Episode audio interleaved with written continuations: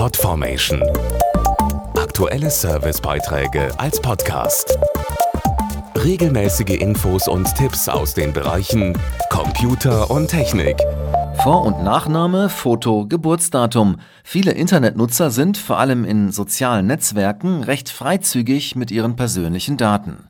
Die Annahme, dass einem nichts passieren kann, solange Passwörter und Bankdaten geheim gehalten werden, ist leider falsch. Denn Identitätsdiebstahl fängt schon viel früher an und persönliche Daten können auch für Cybermobbing missbraucht werden.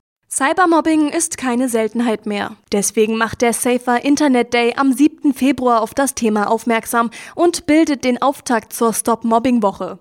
Identitätsdiebstahl kann Cybermobbing ermöglichen, wenn zum Beispiel Fake-Profile in sozialen Netzwerken erstellt werden.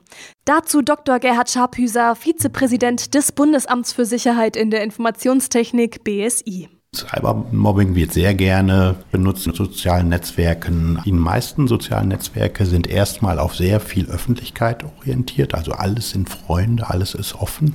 Machen kann man damit eine ganze Menge. In ihrem Namen News an andere verschicken. Einfach eine Identität anzunehmen, die man vorher gar nicht hatte. Dazu brauche ich ein Bild, einen Namen, eine E-Mail-Adresse und dann bin ich schon Sie. Viele Nutzer möchten natürlich trotzdem nicht auf soziale Netzwerke verzichten. Sie können einige Vorsichtsmaßnahmen treffen.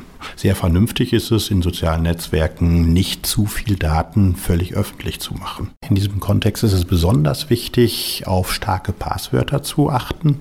Einfache Passwörter werden gerne geraten, automatisiert durch Maschinen hinterher. Deswegen empfehle ich die Nutzung eines Passwortmanagers und Sie müssen sich nur ein starkes merken. Diese und weitere Informationen gibt es auch zum Nachlesen unter www.bsi-für-bürger.de. Podformation.de Aktuelle Servicebeiträge als Podcast.